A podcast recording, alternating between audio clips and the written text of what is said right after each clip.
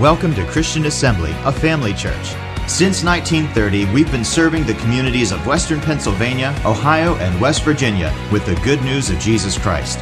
With over 40 years of Bible teaching and ministry experience, Pastor Bill brings faith filled revelation from God's Word. We believe with you, wherever you are, that God will inspire and change your life through the following teaching. For more information about Christian Assembly, follow us on social media or visit our website at cafamily.net.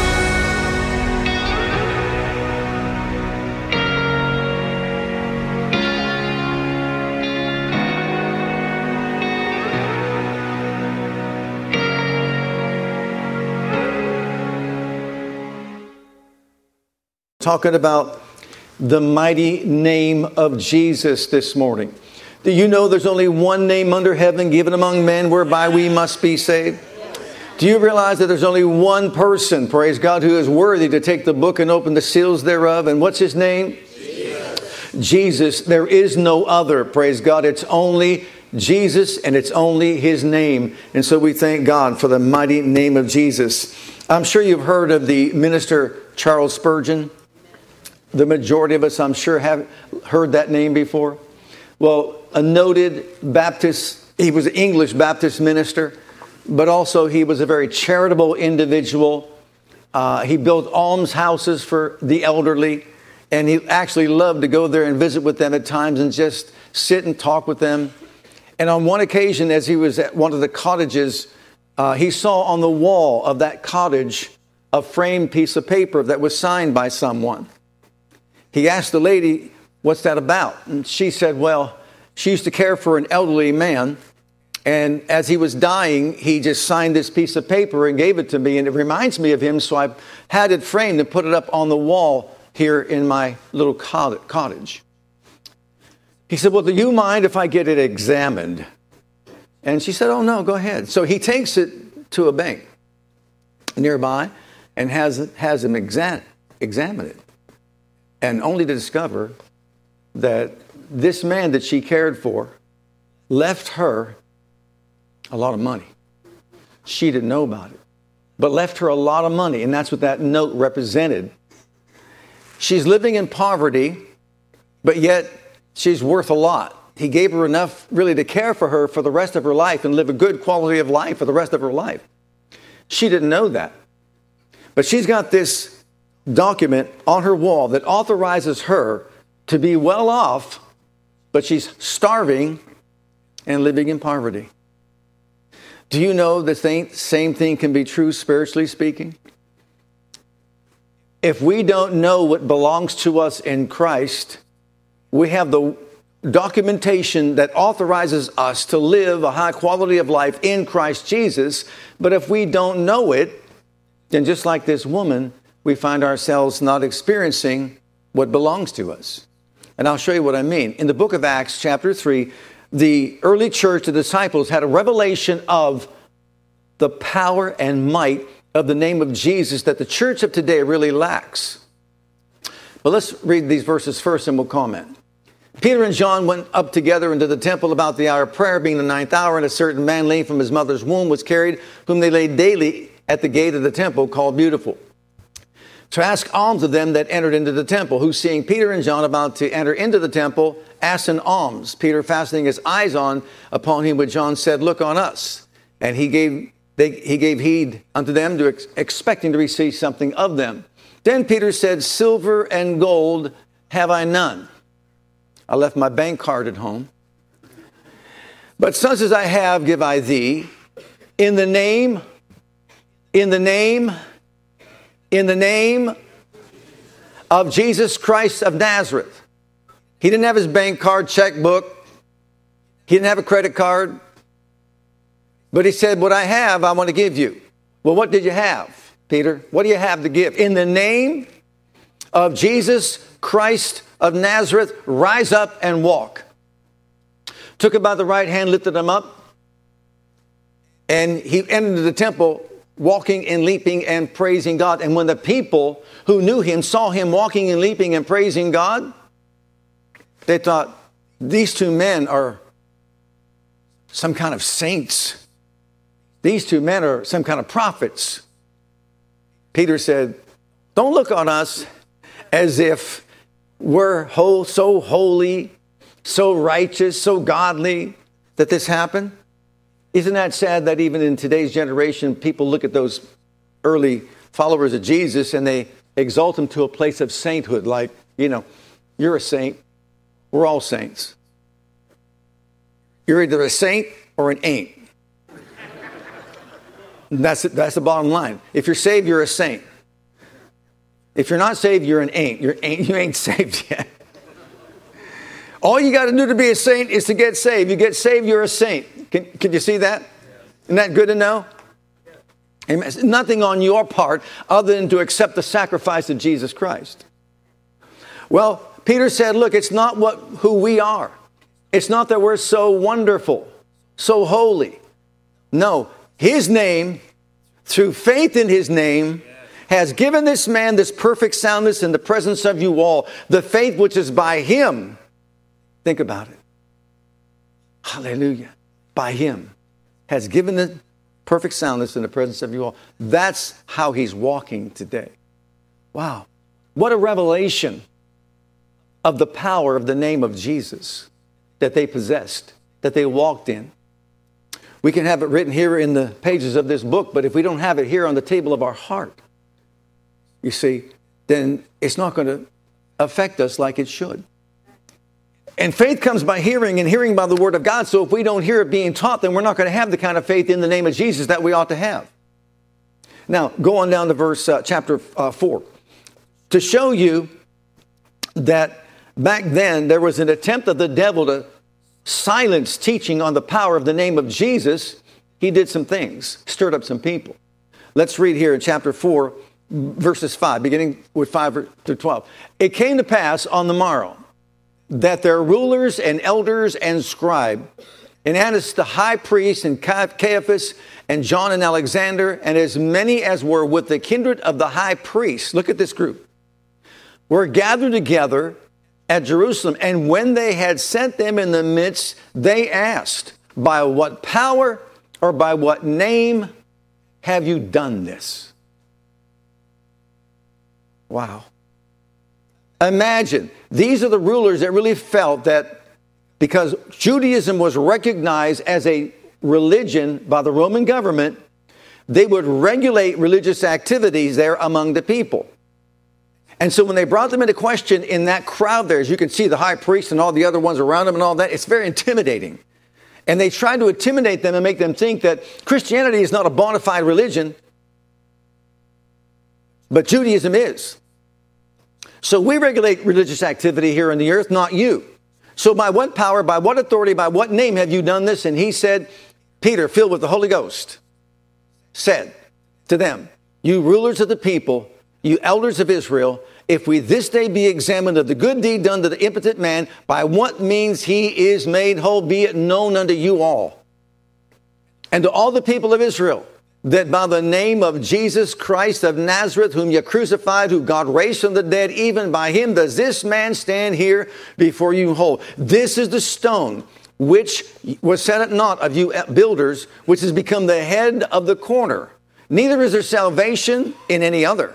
For there's none other name under heaven given among men whereby we must be saved. This man was healed, and he calls him saved. The word saved there actually means healed, delivered, set free, preserved, made whole. That's what it means. There's only one name under heaven given among men whereby one must be saved. And what's that name? Notice the boldness of Peter. He's among the people that wanted to kill him before, but now all of a sudden, filled with the Holy Ghost, he boldly proclaims it and declares it. Why? He saw him alive from the dead. He saw him resurrected from the dead. And he says, by his name, by his name. Well, let's see what happens then. Go on down to verse 13 and look at right on through 18. This is from the Amplified Bible. Now, when they saw the boldness and unfettered eloquence of Peter, and John and perceived that they were unlearned and untrained in the schools, common men with no education or advantages, they marveled. And they recognized that they had been with Jesus. Oh, I love that. Who were they with? Who were they with? Jesus. It pays to be with Jesus. And since they saw the man who had been cured standing there beside them, they could not contradict the fact or say anything in opposition.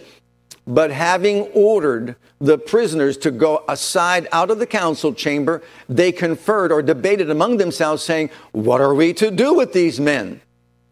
For that an extraordinary miracle has been performed by, through them, is plain to all the residents of Jerusalem, and we cannot deny it.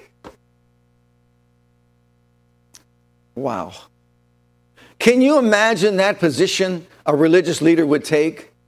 This guy never walked. This guy's completely healed. All the people saw it, all the people know it, and what do they want to do? Well, they're inspired by the devil, you know. Look at what they want to do. Look at the next part. But in order that it may that it may not spread further among the people in the nation, let us warn and forbid them with a stern threat to speak any more to anyone in this name or about this person. So they summoned them and imperatively instructed them not to converse in any way or teach at all in or about the name of Jesus. Can you see the attack? What's the attack on? The name of Jesus. Don't you teach in that name or about that name? In other words, silence it, snuff it out. You see, I believe that the early church had this revelation because they saw the signs, the wonders, the miracles that took place when the name of Jesus was used. And we could see much more as you read the Gospels. But the devil attacked this teaching. Teach all you want about other things, but don't talk about the power and the might of the name of Jesus. So we got to silence this. This early church had this revelation. Look at Acts chapter 8. Now, this is a man named Philip. This is not the, the disciples, the apostles, the 11, and then Paul being added, or Matthew. Then Philip went down to the city of Samaria. Now remember, Samaria, they hated the Samaritans. The Samaritans hated the Jews, right? So he goes down there. He preached Christ to them. And all the people with one accord gave heed unto those things which Philip spake, hearing and seeing the miracles which he did. For unclean spirits, crying with loud voice, came out of many that were possessed with them, and many taken with palsies, and that were lame were healed, and there was great joy in that city. But there was a certain man called Simon, which before time in the same city used sorcery, and bewitched the people of Samaria, giving out that himself was some great one, to whom they all gave heed, from the least to the greatest, saying, This man is the great power of God. And to him they had regard, because of that a long time he had bewitched them with sorceries. But when they believed, hmm, Philip, preaching the things concerning the kingdom of God and the name of Jesus Christ. They were baptized, both men and women. What did Philip preach? The gospel and the name of Jesus. And what happened there at Samaria? They brought unto him many that were sick, many that were lame. He cast out the spirits. The lame were healed. They saw miracles take place, signs take place, wonders take place as he proclaimed the gospel and proclaimed the name of Jesus and the power and the might of that name. So Philip had a revelation of the power of the name of Jesus, and he proclaimed it, and we see all these miracles. Why is it then that the early church had a greater appreciation for and faith in this power of the name of Jesus? Well, the simple answer is this because the devil finally succeeded in doing his job. His job was to silence any teaching on the power of the name of Jesus. Don't let preachers preach from their pulpits about the power of the name of Jesus. Stop it. Preach the sovereignty of God. Whatever God wills will be done. But don't teach and don't preach about the power and authority of the name of Jesus. Silence it. Well, Look at Mark's Gospel, chapter 16. You know how she had that little note on the wall? And that note entitled her, authorized her to experience all the blessings of the money that afforded to her, given to her by this man that left this to her, this inheritance to her. Something happened here. Jesus told his disciples, Go into all the world and preach the good news to every creature. He that believes and baptized shall be saved, he that believes not shall be damned. But these signs shall follow them that believe. Notice who he's talking about. Anyone who believes on the name of Jesus, anyone who believes the gospel, and that's what Philip preached, these signs shall follow them that believe. In my name shall they cast out devils. In my name shall they speak with tongues. In my name shall they take, take up serpents. In my name, if they drink anything, deadly thing, it won't harm them. In my name shall they lay hands on the sick and they shall recover. Notice those five manifestations of the power and authority of the name of Jesus, but more so, this is the power of attorney. This is Jesus delegating to them the uh, right, the authority, the documented right to use his name to transact business for him as they live their lives upon the earth. In other words, I want you to continue my works on the earth, and you're going to do it in the power and authority of my name. Some might say, well, really, is that, is that what that is? Yeah, look at Luke's gospel. If you recall, if you do any kind of study whatsoever, you know, in the Gospel of Mark, the last chapter, 16, right on through at the end there, 15 through 20, many will say, well, that's really not in the original manuscript. But even though 99% of the manuscripts, the old manuscripts about the Gospel of Mark include it, many will say, well, it's not for us today. It's not for us today because we question it. This is the devil's attempt to stop people, preachers, from preaching and teaching on the authority and the power of the name of Jesus, and especially don't talk about the signs and the wonders.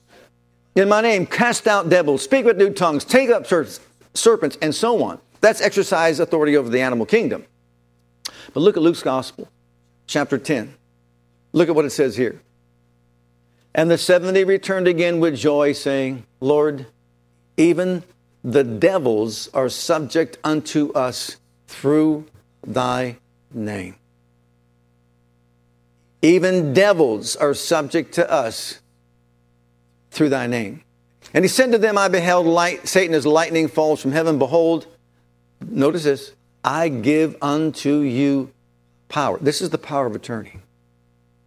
To tread on serpents and scorpions and over half over all the power of the enemy, and nothing, everybody say nothing, nothing, nothing shall by any means hurt you. But notice this notwithstanding in this rejoice not, that the spirits are subject unto you. But rejoice, rather rejoice, because your names are written in heaven. Do you know what that means? Your name is written in heaven means you are authorized, and heaven stands behind you and behind me and behind all of us. That when we use the name of Jesus to transact business for Him upon the earth, all the government of heaven stands behind it. Do you know there's a statement that Jesus made in Matthew's Gospel, chapter 18, verse 20? I believe he said it this way that where I am, where in my name, there am I in the midst of them. Where two or three gather together in my name, in my name, there am I. In the midst of them. In my name, there am I. Notice those six words. In my name, there am I. In my name, there am I. I was at a bank one time and I went with my father. This is be, uh, before he was pl- taken to a nursing home. And he wanted me to make transact some business for him. But his legs were really sore, and so he sat down at a chair on the one side of the bank, and I walked up to the teller, and I just said to the teller, I'd like to you know, do this for my dad. And the fellow looked at me and said, Well, I, would like to do what you want me to do. He said, But um, do you have the power of attorney? I said, No, I don't have the power of attorney. He said, Well, if your dad's not here, well, then if he's not going to authorize me to do it, then I'm sorry, I can't do anything for you. I said, Well, he's right back there. He said, Well, that's great, but I still, unless he comes over here and tells me he can, I can do it, I can't do anything. So I went over and got my dad, walked him over to the counter, to the teller, and he said, Do you authorize your son to transact business for you here? And my dad said yes. And so he proceeded, well, I walked him back, and he sat down in a chair, and I transacted business for him. That's simple, right? Well, I wised up, and I finally got the power of attorney. And when I got the power of attorney, I walked into the same bank, walked up to the same teller, and said, I'd like to transact this business here for my father. He said, Do you have the power of attorney? I said, I do, and it's on record. He said, Oh, okay. Well, guess what? That paper, you know what it means? He's not looking at me, he's looking at my dad. Because you see, that paper says, I can trans- transact business for him, and it's just as if he was there and not I was there. When Jesus said, When you mention my name, I show up. When you mention my name, I am there. Oh, what a revelation! It's not you. It's not your holiness. It's not your righteousness or godliness. It's not anything that you have done or have not done. It's an understanding of what, what Peter said. His name, through faith in his name, has made this man strong. And so when he used that name, it was Jesus showing up to do the job. Isn't that something? Now, let me show you just how powerful this name is. Look in the book of, you know, it's not in your notes there, so you won't find it there. But look at Acts chapter 19 and look at beginning at verse 13. Then certain of the vagabond Jews, exorcists, took upon them to call over them which had evil spirits the name of the Lord Jesus, saying, We adjure you by Jesus whom Paul preaches. And there were seven sons of one, you could say it two ways, Sceva or Siva a Jew and the chief of the priests, which did so. And the evil spirit answered and said, Jesus I know, Paul I know, but who in the world are you? Who's saying this? A devil? A demon? Saying what? I know Jesus and I know Paul. But you know what? I really know you, and you have no right to use that name. That name means nothing to you, and in your lips, it has no power or authority because you're not authorized to use it. And then the man in whom the evil spirit was leaped on them and overcame them and prevailed against them so that they fled out of that house naked and wounded.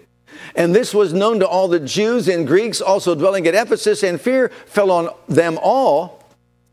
And the name of the Lord Jesus was magnified, and many that believed came and confessed and showed their deeds. Many of them also, which used curious arts, brought their books together and burned them all. And they count the, and, and burned before them all, all men, and they counted the price of them and found 50,000 pieces of silver. And that's when 50,000 pieces of silver was a lot of money. So mightily grew the word of God and prevailed. Notice, mightily grew the word of God and prevailed. So imagine this. Paul cast out devils. I'm going to go cast out a devil. He does it by the name of Jesus. I'm going to do it by the name of Jesus. I'm going to say, I adjure you in the name of Jesus. Come out, just the one Paul preached. devil says, I know Paul and I know Jesus. But, buddy, you're nothing. You see, it's not about you, it's not about me, it's about Jesus. And if they don't know Jesus, they're not authorized to use his name. But you know Jesus and you're authorized to use his name. You should be getting excited about right now because you have a documentation right now authorizing you to use the power of the name of Jesus to transact business for him upon this earth. And so do I. And we should cast out devils, lay hands on the sick. Am I qualified? You're qualified because Jesus qualified you. You're qualified because you have a covenant with the covenant keeping God who says, I'm giving you the power and authority to use my name. Go into all the world and use my name. Cast out devils and all the things he said that we should do. So Jesus gave us the power of attorney to transact business for him on the earth. And it's just up to us to recognize that. So you see, it, it's faith in his name. Now, how does faith come? By hearing the word. And so I've listed here three things to, to know about the name of Jesus. And it's found in the Pauline revelation. There are three ways that Jesus obtained his name. And the first one is by inheritance. Look at Hebrews chapter 11, verse 1. Verse 1. Whew. I just heard in my spirit speak the name in your situation. Declare the name of Jesus. I proclaim and declare in the name of Jesus, I've got the victory over this. And say it, declare it, proclaim it. In the name of Jesus, I am set free. Hallelujah. in Hebrews chapter 11, verse 1, God who at sundry times, diverse manners, spake in times past by the, uh, unto the fathers by the prophets, but hath in these last days spoken unto us by his Son, whom he hath appointed, notice this, heir of all things. Why would the Son have to be appointed heir of all things? Well, let's read on. By whom also he made the worlds, who being the brightness of his glory, the express image of his person, upholding all things by the word of his power, when he had by himself purged our sins, sat down on the right hand of the majesty on high.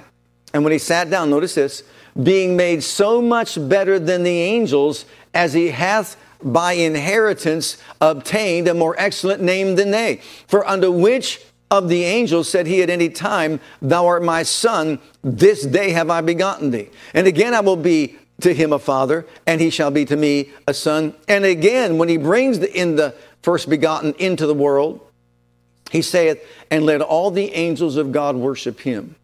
Now, there's not time probably to get into all of this, but wow. When Jesus set aside his mighty power and glory and came to the earth and became a man, he operated in the earth as a man under the old covenant. He was anointed by the Spirit of God to go about doing good and healing all that were oppressed of the devil, for God was with him. But he set aside his mighty power and glory. As a matter of fact, in John 17, when he prayed his high priestly prayer, what did he say? Father, I have glorified you on this earth, completed the work that you've given me to do. Now, give me back the glory that I had when I was with you before I left the glory world behind. What does that tell us? He humbled himself, became a man, he died his death upon the cross, and when he did, we know that he, that he was separated from his father, and we, we know that. This is his coronation service. And when Jesus was raised up from the dead and he was seated at the right hand of the majesty on high, he inherited a name above every other name. He inherited this name by inheritance, and the angels of God were told once again to do what? Submit to him. To which of the angels did he say at any, any, any time, This is my son, whom I've begotten? Let all the angels of God worship him. So you can see he's being restored with the glory that he had before he left the glory world behind. But for some reason, many don't want to see this or acknowledge this because he's Jesus. Yes, but he's Jesus who became the God man. And he left the glory world behind. He gave it all up to come and redeem us. And when God raised him up, he restored it back to him. And that's his coronation service. Look at Acts chapter 13, verse 30, 33. God has fulfilled the same unto us, their children, in that he had raised up Jesus again, as it is also written in the second psalm, Thou art my son, this day have I begotten thee. What day did he, the word begotten means procreate. What day did he begotten him, be, beget him? Resurrection. And in the resurrection, he was restoring to him the rightful glory that he had before he left the glory behind. But now he's achieved a name that's above every other name. Now, that name, he already had that when he was in heaven. But remember, he left heaven, left it all behind. He didn't get that name when he was born in Bethlehem. But as you see here, when he was raised up from the dead in that coronation service, God the Father caused him to inherit this name above every other name. And it goes beyond anything we can comprehend. But then, secondly, but, but first of all, let's one more verse. Look at Hebrews 2 and verse 9. Let's, let's look at this one first. Because if this doesn't shake us up, I don't know what will. But we see Jesus, who was made a little lower than the angels for the suffering of death, crowned with glory and honor that he, by the grace of God, should taste death for every man. Take a moment and let that sink into our ears. He tasted death for you, he tasted death for me. He tasted death for every man. Every man. And when he finalized redemption, any man and every man who confesses his name is brought out of death into life. That's what this redemptive work took on his behalf, on his part, on his behalf. He took death upon himself for you and me. He tasted it, tasted it. How many of you know that God is good? How many of you say that God is good? But how many of you know the importance of what the psalmist said? Taste and see that the Lord is good. I can say he's good, but have you tasted? Have I tasted? Oh, that meal looks good. Man, that meal looks good. Oh, man, what a wonderful meal. It looks absolutely amazing. Okay, have you tasted it yet? If you haven't tasted it, see, the proof of the pudding is in the eating of it. When we were in um, the Philippine Islands and starving, uh, Chuck and I, Brother Chuck and I, we went to this place, a little mall type thing, and we saw all these wonderful flavors of ice cream. And we thought, sustenance, sustenance, sustenance. Man, it looks so good. Absolutely wonderful. And then we tasted it. They don't use the same ingredients that we use. I mean, this is like Bruster's gone bad. you know what I mean? It just, you know, and it was like so, what a letdown, so disappointing when we tasted it. Jesus tasted death. I can't even process that in my thinking. For every one of us. Why? So we can have this inheritance. He obtained this name. God basically bestowed upon him, but it was by an inheritance. Once he was once again raised from the dead, is what he's saying here, after tasting death for every man, that was restored to him. But look at the next one. It was conferred upon him, bestowed upon him, any way you want to say it. Philippians 2, and if you don't have your shouting clothes on, get them ready. Verse 5 Let this mind be in you that was also in Christ Jesus, who being in the form of God thought it not robbery to be equal with God but made himself of no reputation and took upon him the form of a servant and was made in the likeness of men. And being found in fashion as a man, he humbled himself and became obedient unto death, even the death of the cross. Here's the backdrop. There it is right there. He left the glory world behind. He robed himself in flesh. He set aside his mighty power and glory to become a man, the God man, to be the second Adam upon the earth for the purpose of redeeming man from his fallen state. And then he went and suffered on Calvary the death, even the death of the cross. And because he poured himself out completely unto the end and bore your sin, bore your sickness, carried your pain, your mental anguish, so that by his stripes we are healed, God raised him up after the work was done, where he took his blood to the high court of heaven and obtained eternal redemption for us. Wherefore, wherefore, God also has highly exalted him. You see, if you want to get high, you got to go low. He went as low as you could possibly go. And after going as low as he possibly could go, God raised him up from that lowest place and he highly exalted him and had given him a name which is above every other name, that at the name of Jesus Christ of Nazareth, Jesus, every knee should bow of things in heaven, of things on earth, and things under the earth, and that every tongue should confess that Jesus Christ is Lord to the glory of God the Father. Oh my goodness, can you imagine this conferral being bestowed upon him? Think about it. He was raised up he received a name by inheritance, and the Father says, Your name now is above every other name of things or being in heaven, things or beings on earth, things or beings under the earth, and let everything and everyone, praise God, bow their knee to the mighty name of Jesus. Everything, every being must bow to the mighty name. Go ahead, praise Him. Hallelujah. To the mighty name of Jesus. Glory be to God. What's your situation? What's my situation? There's a name that's above it all. Praise God. There's a name above whatever it is that we're facing. And what's that name? Jesus. Jesus. In the book of Ephesians, no wonder Paul prayed this prayer, chapter 1, verses 17 through 23. He connected the two the death of Christ, the resurrection of Christ, and then the exaltation of Christ. Look at what he says here. He prays that our eye, pray this prayer for yourself daily. Ask God to do this for you.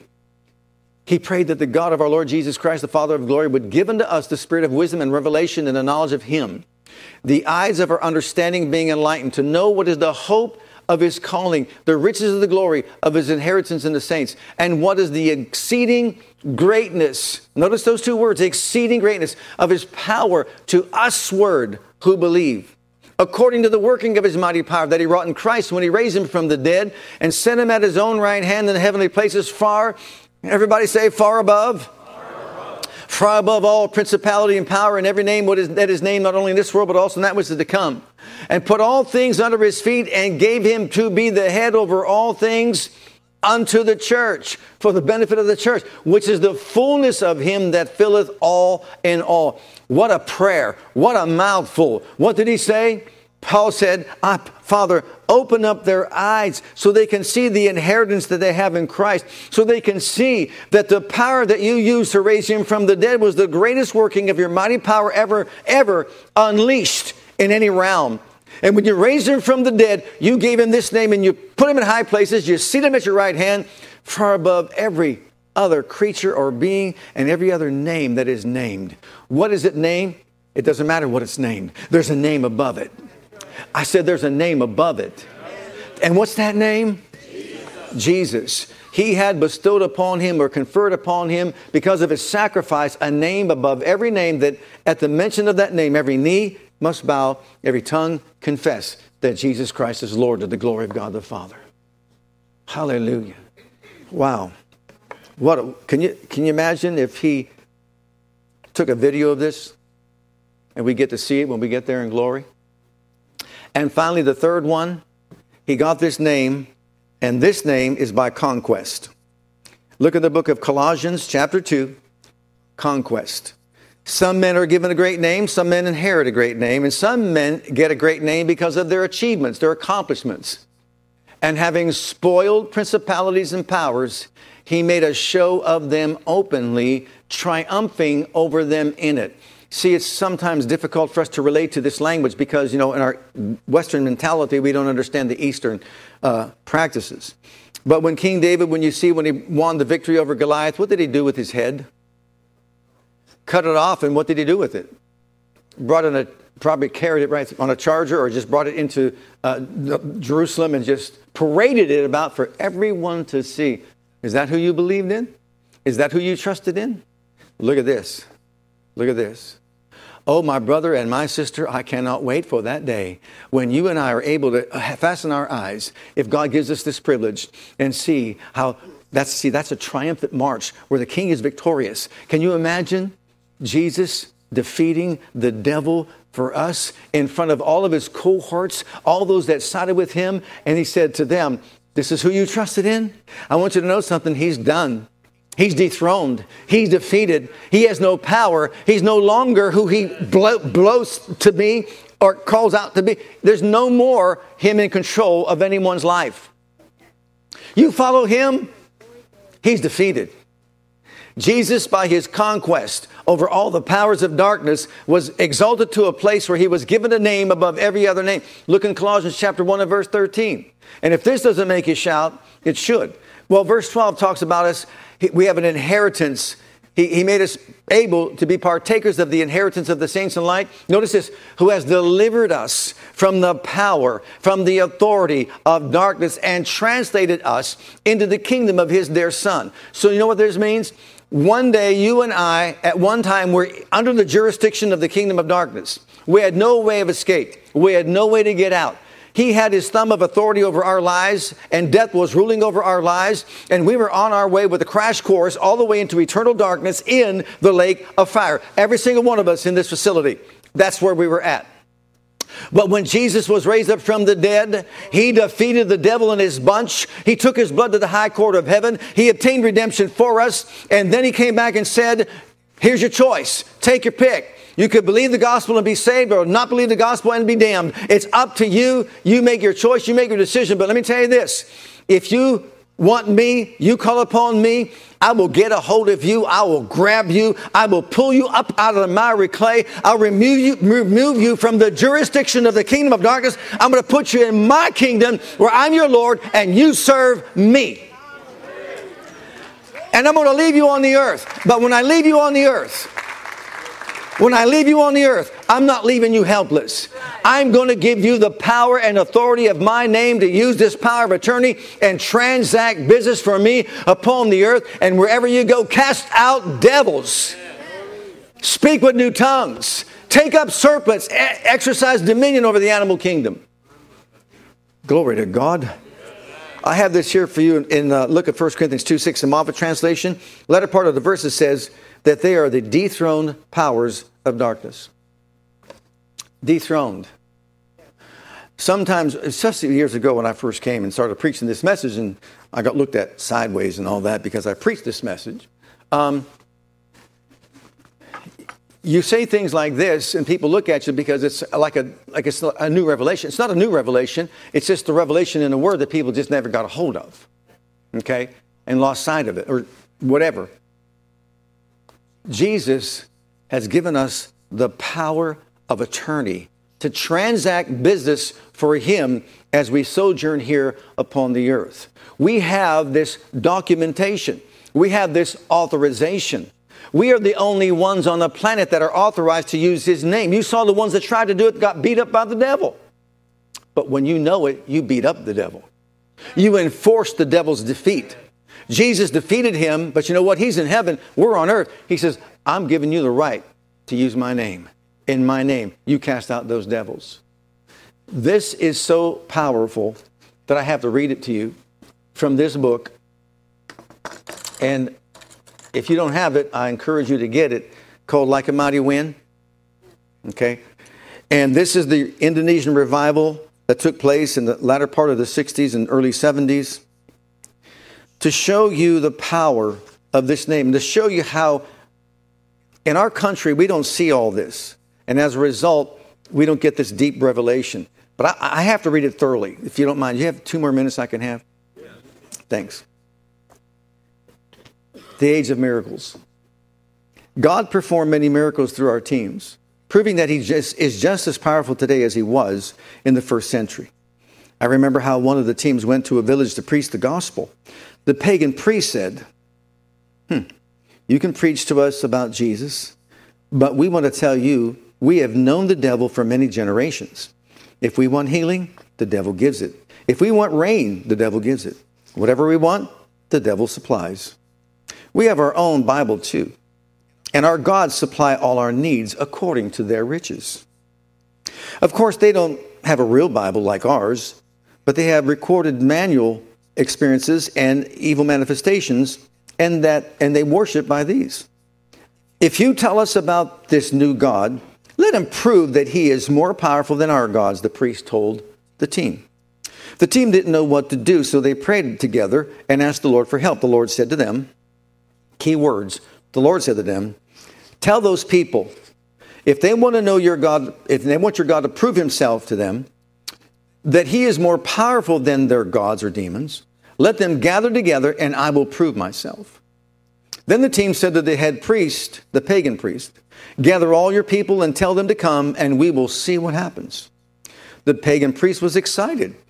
He wanted to see if the Christian God could prove himself.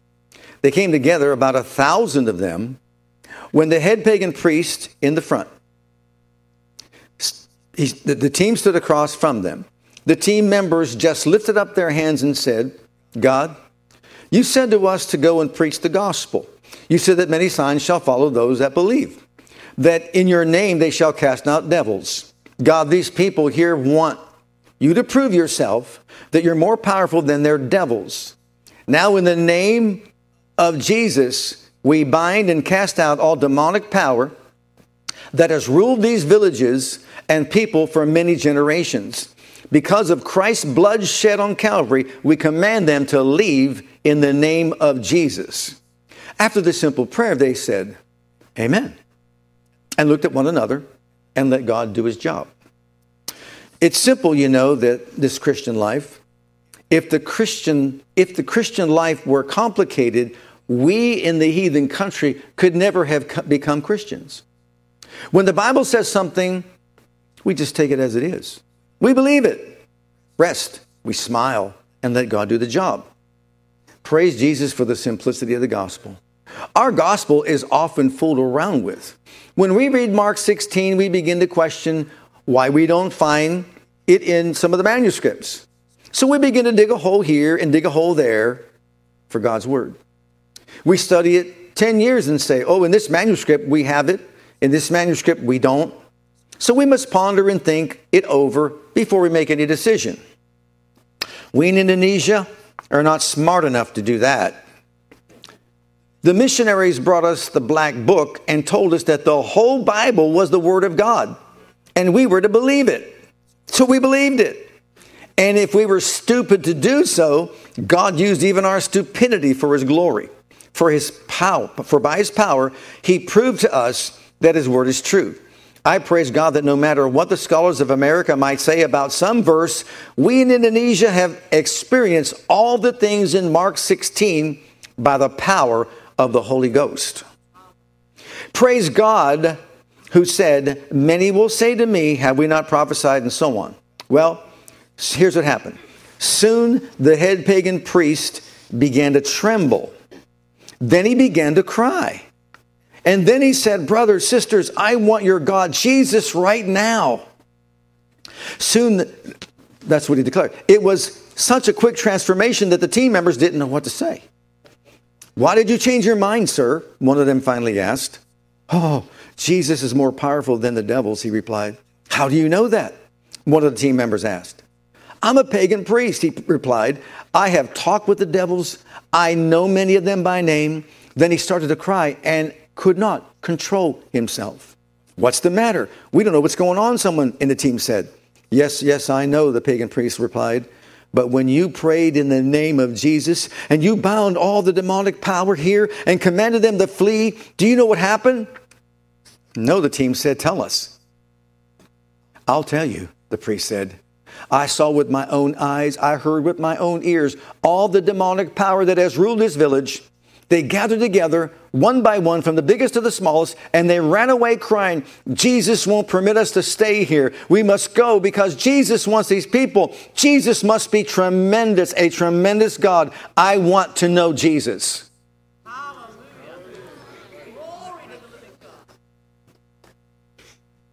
So the team member just replied, If you want Jesus, we want to show you the way. He opened up the Bible and very simply showed him how to accept Christ as his personal Savior. He did it right away, and all the people got saved. Can you imagine? Imagine that. Wow.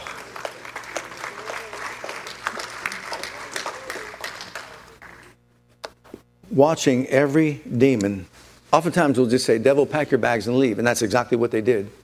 Packed their bags and they left. They were gone. Why? The name of Jesus was mentioned. That's why.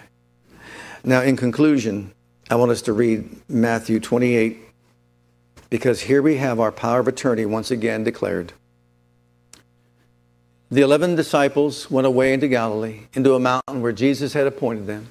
And when they saw him, they worshiped him, but some doubted. Oh, did you ever read that? Have you ever really focused on that verse? You're looking at the resurrected Christ.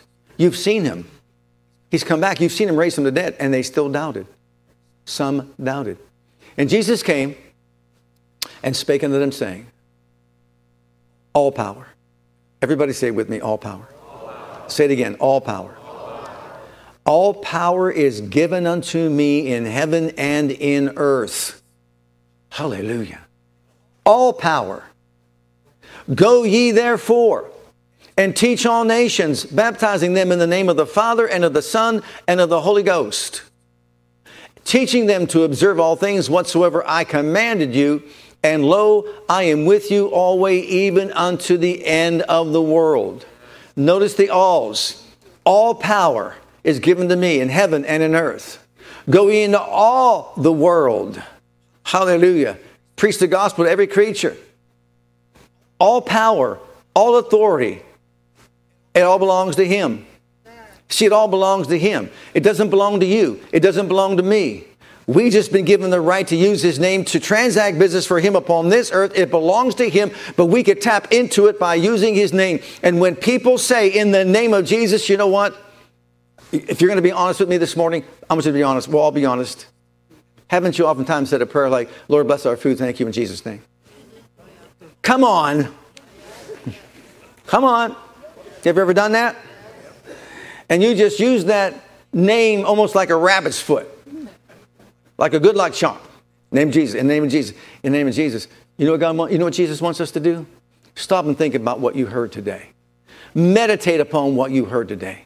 Let us let these revelational truths sink into our ears. And let us recognize, praise God, whenever we face whatever opposition it might be, that we have been given a name. We have inherited a name above every other name. So when you mention that name, every knee shall bow every tongue confess whatever it is. It could be a sickness, it could be a disease, it could be a situation, it could be a mountain of adversity, no matter what it is. When you utter that name, He wants us to utter it with an understanding of the force, the authority, the government that stands behind it. By what power, Peter, did you do such a thing? He says, if you really want to know. Imagine that to the Jewish people there. You really want to know? Yeah, we're begging to know.